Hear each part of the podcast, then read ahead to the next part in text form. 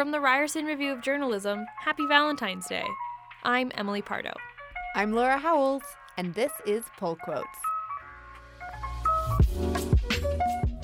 Daniel Jones has read a lot of love stories, like tens of thousands of them. He is the editor of the New York Times column Modern Love, where people tell their first hand stories about human relationships in all their agony, strangeness, hilarity, and joy. The essays explore everything from polyamory to parenting, the joys of online dating, and how to train your husband like a SeaWorld whale. Modern Love has been popular for well over a decade, and a few years ago, the Times launched a podcast version where well known actors read those stories aloud. For the record, I am a fish person only in the sense that I like to eat them. Then why have I become emotionally attached to a pocket sized creature that lives in a cocoon of water? Our last year together was the loneliest of my life. At times, often when I was walking somewhere on a routine errand, sheer misery would make the world spin. It could have just been one of those first dates from hell that eventually becomes funny in the retelling, but it wasn't that simple. We worked together at an advertising agency. Uh, she is a human resources coordinator, and I as one of the human resources she coordinated. Last fall, Dan Jones was in Toronto for the Hot Docs Podcast Festival, and I talked to him about what it's been like editing this column for so many years. We've been sitting on this interview for a while and figured Valentine's Day was a good time to share it. Hope you enjoy. So, you've been editing this column now for well over a decade, since 2004, correct? Mm-hmm. Um, I mean, how many essays have you read over the years, and, and what's been your process for deciding what gets published? Uh, I, I would guess that I've probably um, received some 80,000 submissions over 13 years. And I've gotten better over the years at figuring out how soon into the submission I can stop reading and, and what, um, what kind of writing I can sense is not really going anywhere, or more importantly, who's not uh, really going to reveal themselves and what they're struggling with. Um, so that's what I key in on um, you know, the earliest is is do sort of do they have a story, do they have a voice, and do they have a perspective that um, that is like someone who's learned from experience, someone who's been humbled. Do you have, do you always look for that learning aspect? I do, yeah. I, I, I, it's funny because people will often say about the column opposite things. Like people will say it's too depressing, and other will other people will say it's too happy at the end always.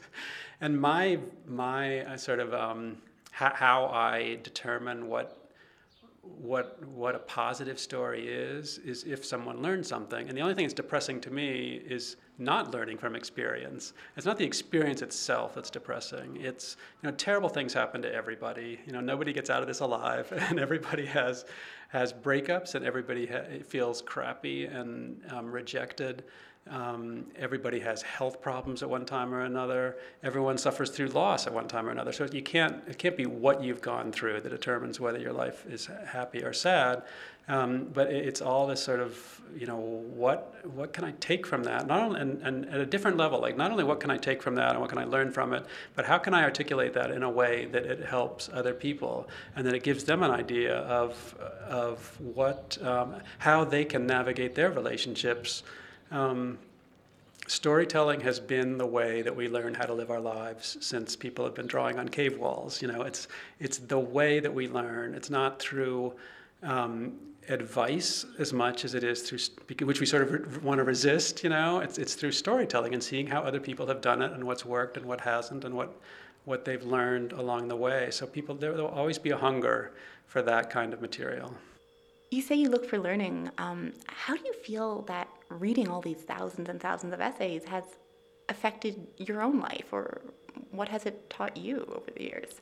Uh, I, I, don't have a specific answer to that question. I, there's a there's more of a broad answer that um, you know. I feel like I go I go around uh, with with a sense of empathy as to what people are dealing with because no one, especially in this age of social media, um, everybody's in this position where they can curate their lives and put out the best, the, the best presentation of their lives. And so it's, it's, it's sort of a strange time where, um, where what people are really going through can often be hidden. I mean, there's that aspect of social media where people unload, you know, all their all their problems and all that. Um, but more often than not, it's the it's the happy presentation on on vacations and that sort of thing. So I, f- I feel a little bit like I'm seeing into the lives and bedrooms of thousands of people every single year.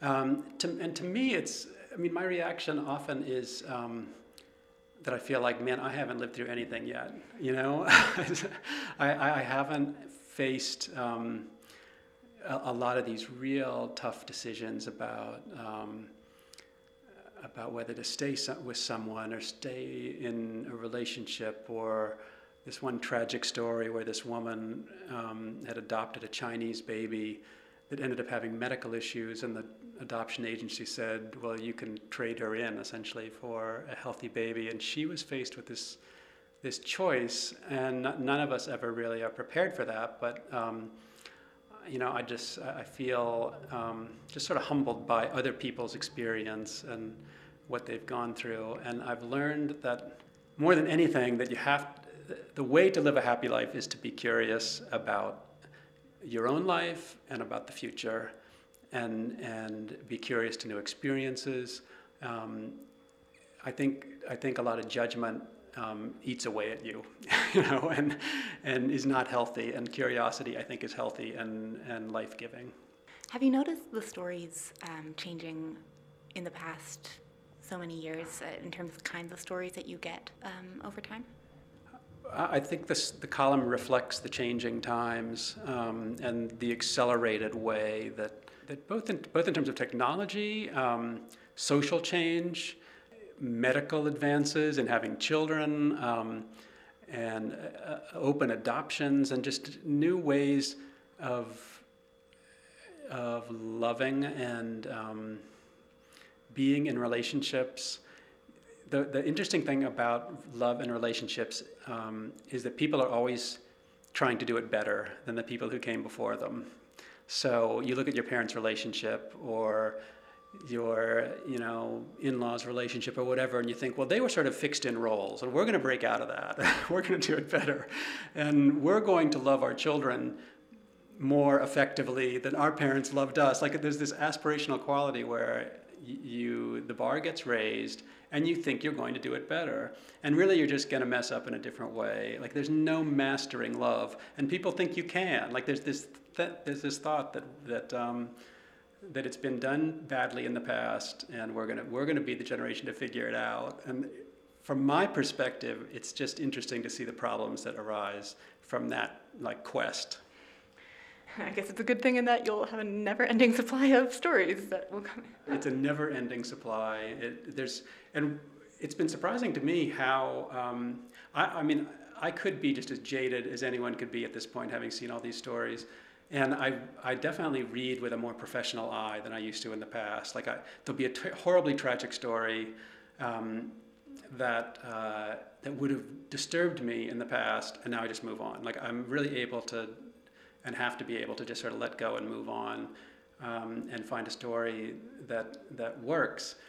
Um, I don't know. You, you, you see a, you see a spark. It's, it still surprises me that I can um, read a story about marriage, for example, that presents a way to get along with your spouse, to improve the way you, you get along, that's like revelatory for me. And I'm like, well, how did this not come up in, in 79,000 essays? You know, how, how, how is this fresh? Uh, how could there possibly be anything out there that's fresh? And there just, there is, there, there constantly is. So um, I don't know, something optimistic about that. It really is, especially because there there are so many cliches in love and relationships mm-hmm. and those kind of stories that. Because I was going to ask, like, do you feel like you've become very cynical over the years? But no. I feel cynical. I mean, I, am more easily dismissive of um, of people's attempts to um, not face their own problems. You know, if, if people are um, sort of tap dancing around problems or um, or are judgmental or full of blame and all of that, I get I get sick of that more more quickly, and I'm able to move on from those submissions more quickly. But I I don't um, I'm not cynical at all about the stuff that works. It's the stuff that's really fresh is always fresh and always fun. Do you consider um, modern love a form of journalism? I'm not sure I've ever been asked that question before. I, think um, it's, it's a form of journalism in, ha- in how it uh, chronicles um, through, through personal stories, you know, how we love and how we um, navigate relationships. It's informative in that way. It's people sort of on the front lines. Um, when it was first proposed as a column, I didn't see how it even fit in the section that it fit in. It wasn't a section that had personal essays, um, but it had trend stories, and it talked about, um, it had vows, which is about weddings, and it's really a section about people and about relationships. And ultimately, I saw that it made sense um, and had it play had its place. It's still a little bit of an odd um, an odd feature in a newspaper because it's it's personal stories that can be verifiable to some degree, um, but there, it's one person's perspective. In a news story, your objective is to gather all the, all, all the people involved, or as many people as you can, and get a well rounded account of what took place. And in these stories, memory is more important, but most important is it's one person's side of the story. It's not a balanced account. And how we remember things is important in, um, in revealing sort of our link to those experiences. And uh, it, has to be from one person. They, they can tell their side of the story, and then the other person, if they have a problem with it, they can tell their side of the story. But there's no, there should be no attempt to reconcile the, the account to, to include other people's um, memory of events. So, how much do you put into fact checking these stories or trying to verify if they are true? Well, I've developed a bag of tricks over the years of, of, of where I see opportunities to verify stories. Um, there's some there's some sort of legal questions that go back and forth that that writers um, need to commit to. Uh, they have to write their use their real names on the stories, which is a a, a, a big factor in in people telling stories that are true because it's going to go out to a lot of people and they're going to be held to account one way or another. So for me, the, the, the more, um, oh, I have all kinds of processes where, you know, if, if, the, if, a, if, if the story is um, risky in some way, if it involves a, a divorce where people's um, identities are publicly accessible and, and, you know, they might not be portrayed in the best light, so um, it becomes Im- important that we look into it. Those stories get end up getting investigated very deeply. Um, so they, you know, I, I, I, am often in touch with people who've been written about, and um, and I have to sort of referee a little bit of that sometimes. Those stories can take a lot of work. Um, then there's a story uh, like Andrew's that he read tonight or this afternoon that um, it's a one night stand. So his his father's death can be um, can can be verified. Um, where Andrew was at the time, all these things um, can be verified. A one night stand is a hard thing. It's a hard thing to verify. Um, but in cases like that, there's the, the risk is considered low because the person isn't publicly identifiable, so we don't feel like we're exposing um, someone unfairly. They're, they're, we take great pains to make sure people aren't exposed. But you will like go back in the case of a story about a divorce and, and talk to the person and, and try to get in touch with the other side. In some I have cases. done that in many cases, yeah. Is that awkward or how, how is that? It can be uncomfortable sometimes, yeah. But it's necessary. It's necessary to do it in advance. As you say, modern love isn't a traditional form of journalism, but um, it's still wildly popular, and you know, people race to the Sunday Times to read it. I mean, do you feel like your work with Modern Love is at all political? Um, it is political. I mean, all storytelling is political. Um, I think it it it's most political when it um, overtly um, when the subject is overtly political. That, that we've did pieces um, prior to gay marriage becoming nationally legal in the United States that were told from the perspective of people who wanted the law changed. Um, and that is a political act. You know, you're, you're, um, you're, you have a family member who's in that situation or whatever, and those those become political stories. But I, I think um, they are uh, sort of subversive political stories because they work through personal connection and they're, they're not an argument. Um, they're not an abstract argument. They're, they're a, a personalized argument where the person is saying, This is my story, I'm a human being. Um, this is what I'm struggling with. And if you can get people to empathize with an individual um, who's wants to have marriage as an option in their life rather than this abstract idea of should gay marriage be legalized, um, I think that individual can have a lot of power. And if they're on a soapbox that can reach, you know, a million people or two million people, then it becomes even more powerful. I mean, obviously, journalism is going through a, a, pretty challenging time right now, and, and this podcast um, sort of looks at these questions and these challenges and tries to sort through some of them. Mm-hmm. Do you think there's more of a role for these kinds of stories or this form of, of storytelling? Uh, uh or should there be in terms of the future of journalism? climate now, you mean? Yeah. It's interesting. After the election, which was such a contentious and surprising election and left a lot of people feeling very bitter and hurt and scared, um, I saw on social media, and especially, on Twitter, people um, specifically commenting on how they found comfort in the Modern Love podcast. And, they were sort of, in the days after the election, were sort of binge listening to Modern Love episodes because it made them feel better about humanity. And I thought I just thought that was so. Uh, I mean, it made, made, me really happy to see that, but it surprised me because um, uh, Trump so dominates the news that it, it, it's suffocating for other um, for other forms of media, for, for books, for novels, for storytelling of all kinds. And I think there's, there's, been, um, there's been a shift in people's what they want to pay their attention to, to toward things that, that make that give them hope, you know, and, and that give and that uh, allows them to um, feel a sense of empathy and to remind them that there's still people who care about each other and, and that, that our individual relationships are more important than abstract political relationships. And so that really made me feel good, and it made me feel like there was a, there was a real place for modern love. And to tell you the truth, in the past two years, um, and in part because of the podcast, the, the column has just surged in um, readership and listenership to, to unprecedented levels. So it, by that measure, it's, um, a tough political climate is good for storytelling. I want to touch briefly on the podcast. Um, what did you think when you the idea for Modern Love podcast first came up?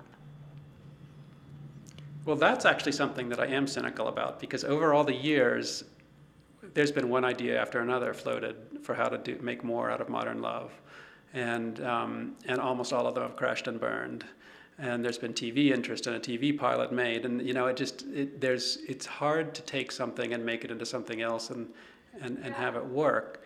So, uh, you know, regularly, I and the Times have been approached about different ways of of repackaging and representing modern love, and I honestly felt the same way about this as I had about many of those other opportunities. I I thought, well, who's going to listen to that? and why would that work? And why is that a good thing to do?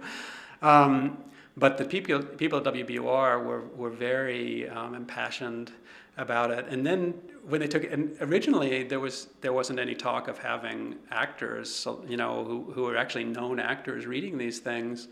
And when that was proposed, I thought, well, why would they want to do that? You know, what did they, what did they have invested in that? So I didn't think that was going to work either, and that worked from the start. They, they people wanted to do it, and they signed on to do it, and then it became this snowball effect where them doing it led to others wanting to do it, and they really enjoyed it and thought it was a challenge and and a lot of fun. So I was totally caught off guard by um, both how appealing the show was. Um, how much fun it was for me to listen to these essays that I, I'd grown either grown so familiar with or totally forgotten, and um, they were just given not only new life but um, but more emotional life than they had flat on the page.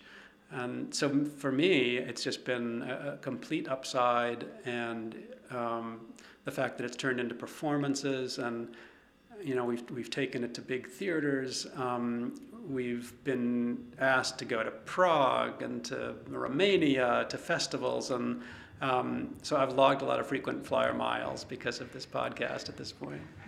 Did you ever have any concerns about having people's very personal, intimate words read by somebody else and, and by known actors?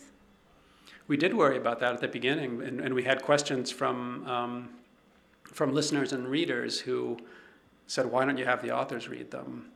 And it's more authentic if you have the authors read them. And I I had some sympathy for that, um, but I've heard authors read, and I've heard you know, and very few can carry off a reading of their own work.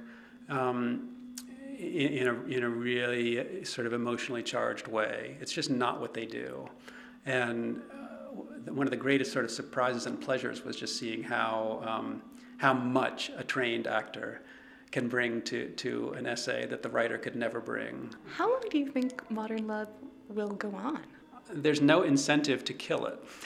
so I don't know. I, I, I thought when I first was hired for the job that it would last a year or three years because that's what the person hired me expected.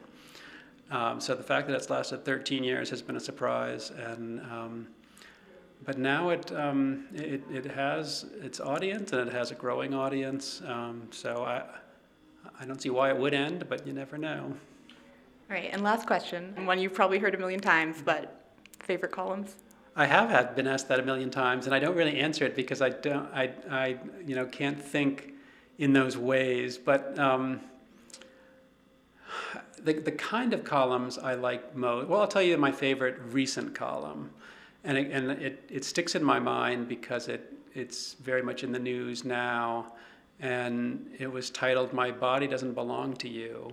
And it was written by a young woman in Connecticut who was writing about being catcalled and groped and having men, after she reached a certain age and developed, and became noticed was lamenting this like loss of her own body as belonging to her and that it was being treated by men as public property. It was just so moving and well done and resonated really strongly with um, with readers who just uh, you know and this was before Harvey Weinstein and this was um, sort of before this was just in the headlines every every night. Um, and it just it was such a surprising piece where she compares being in the you know playing in the dirt as a kid naked and how liberating that was and how fun it was and how you know sort of coming in out of innocence and into experience and just never being able to feel that way again and that sort of loss. And the funny reaction to that piece was so many women wrote in and said um, well, I'm, you know, 45 and no one looks at me again and I love it. it was like, and it was sort of a sad, you know, like wait till you get old enough that no one cares what you look like kind of thing.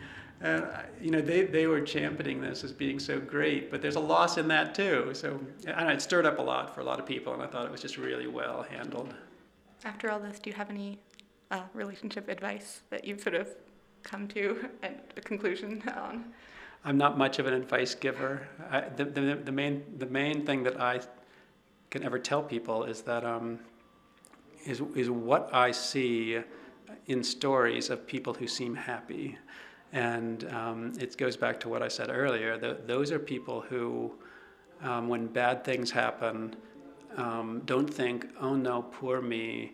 They think, well, now I'm going to experience what this is like you know, um, and that attitude shift is is sort of a remar- remarkable thing to observe, and that's what people should aspire to.